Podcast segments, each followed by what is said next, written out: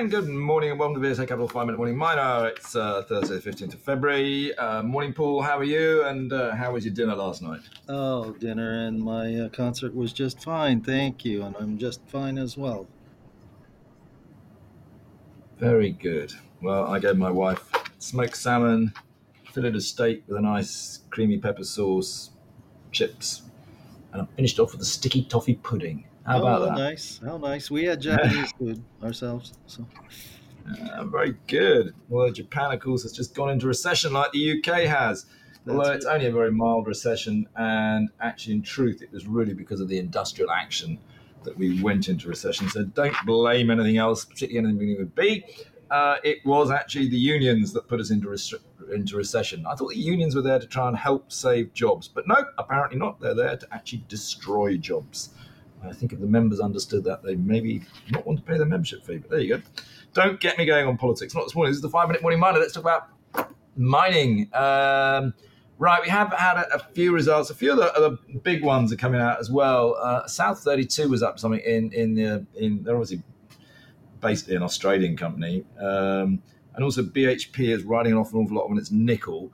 Um, but I think Paul, you wanted to talk about Barrick Gold that announced its full year results um, late yesterday. yes, that's right. It's quite a turn uh, here, uh, performance-wise, uh, from 2022 to 2023. Uh, uh, net income rose from 400 and odd some million dollars up to one almost 1.3 billion dollars in a year's time here on much better performance across operations there for Barrick, uh, and also uh, the, the situation that they uh, also increased uh, their or replaced the reserves of both gold and copper by better than 100 percent uh, for uh, on a year-on-year basis. Uh, they have delivered uh, Q4 uh, full and full year production guidance, just over 4 million ounces produced. All in sustaining costs were down on the quarter, but just slightly up on the year. And the forward the plan is uh, that they have as far as sizing up some of the major operations uh, is uh, such to bring down the all in sustaining costs across the portfolio even further. Uh, one of the things that really caught my attention uh, from Mark Bristow's uh, uh, presentation after the results were released was the fact that they plan to um, upsize the Lumwana copper mine operation in Zambia to move 250 million tons a year in an annual mining rate, uh, which is absolutely huge for Africa. So the, these rates are done at the biggest mines in uh, Latin America, porphyry coppers wise, but Lumwana, of course, is a sediment hosted deposit, and this is absolutely huge production rate that they plan. Well, you're a bit of a fan of Mark Bristow, aren't you, Paul?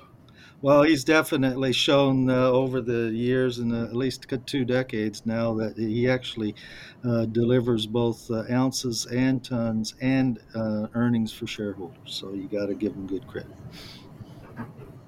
Well, I think you do that over 20 years. That's, that's credit is due where it's due, or whatever the phrase is. That's not quite right. Anyway, uh, also, I'm not sure if you spotted, but Premier African Minerals uh, is one. Uh, did you spot that, or do you want me to talk about it? They did a place. I'll let you talk on that one. Yep. Yeah, I thought you might, Paul, but I know Premier African pretty well. Whilst I was out in South Africa, I actually had an extremely nice evening uh, with George Roach, the CEO, at his house. We had a braai, which, for those of you who don't speak uh, South African, is a barbecue.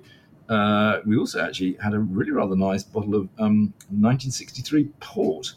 Um, but that's not what you want to know about. Uh, but today they've announced they've actually just raised just shy of uh, two and a half million pounds at 0.275p. Uh, and this basically is going to um, allow them to now really put the Zulu lithium mine into production.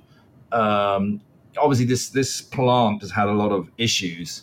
Um, not really George's fault. Uh, I think it was more the the, um, the construction company that put it in uh, didn't quite get it right. I won't go through all the details. I think anybody following Prem uh, probably is aware of the, the issues that took place. The great thing about George is that he's a real hands-on miner, and he just gets on and fixes these things. And if there's a problem, he's one of those guys you can actually go in and say, "Well, why don't we put a pipe here and a bit there and a shaker or something there, and then it, or a flotation tank there, and it, will make it work. He actually understands it. So many CEOs now today, they just you know they just use consultants etc. all the time. George actually knows how to do it. Uh, he's one of those sort of in the engineering world. You know, you could go and mend a car, uh, you know, and put in a new new bits and pieces. So I, I, think that's pretty good news from George. I mean, the share price obviously has been uh, up and down like a horse draws, as the phrase goes. Um, but it's it's it's definitely making good progress uh, at the moment. Uh, trading at 0.29p, it's actually up 50% so far on the year, uh, but it's down obviously from its highs. Uh, if anyone wants to know more about Prem, happy to have a chat about it. Um, right. Uh, you think you also wanted to talk about SolGold, did you, Paul? Yes, half year results out by the AIM quoted Ecuador copper explorer developer there. It's a good rundown they gave uh, summary wise on all the activity they had done out there. I'm going to concentrate though on the uh, two uh, important things for Uh, investors in the shorter term here, and that is uh, they have uh, cut back on their expenditures uh, given uh, the slowdown in the mining sector overall, but still they had expenditure uh, loss of over 12 million on the uh, uh, half year. So we're looking at with only about 12 million cash remaining in the coffers. I think we can expect that they will do some kind of a fundraise uh, here. Three month uh, expense was 14.8 million, and I'll uh, correct myself there. The half year expenditure was 22.2 million. So, yeah, with uh, I think they'll have to be raising some money if they want to continue even this current reduced pace. Okay, and then again, I think it's pretty worth just reminding people uh, we will be having all be going out as a team to PDAC uh, in two weeks' time. Uh, PDAC uh, obviously is is much more what I describe as a business mining conference rather than necessarily a party mining conference. Uh, I will also be going though uh, to the pre-PDAC, which I suppose is the equivalent of mining one to one, in as much as they have all the companies there presenting and you can get one to one meetings uh, with Red Cloud. Um, and I mean, they managed to get through a huge number of companies in two days, presenting one to one meetings. I've already got about 10 lined up. Um, but certainly, if there are any companies that are presenting at the Red Cloud pre PDAC that would like to meet me, um, please do get in touch. Um, if not, I may be there asking difficult questions because that's what I like to do. Um, and obviously, we'll be there at the PDAC event itself. So, anybody listening to this who wants to try and catch up with me, Ollie, or Paul, uh, do get in touch. On that note, we'll call it a day and we'll be back tomorrow. Thanks. Okay, we'll see you then. This podcast has been produced and edited by VSA Capital. It is intended for information purposes and not as investment advice. The information is intended for recipients who understand the risks associated with equity investments in smaller companies. Please do your own research and do not rely on a single source when making an investment decision.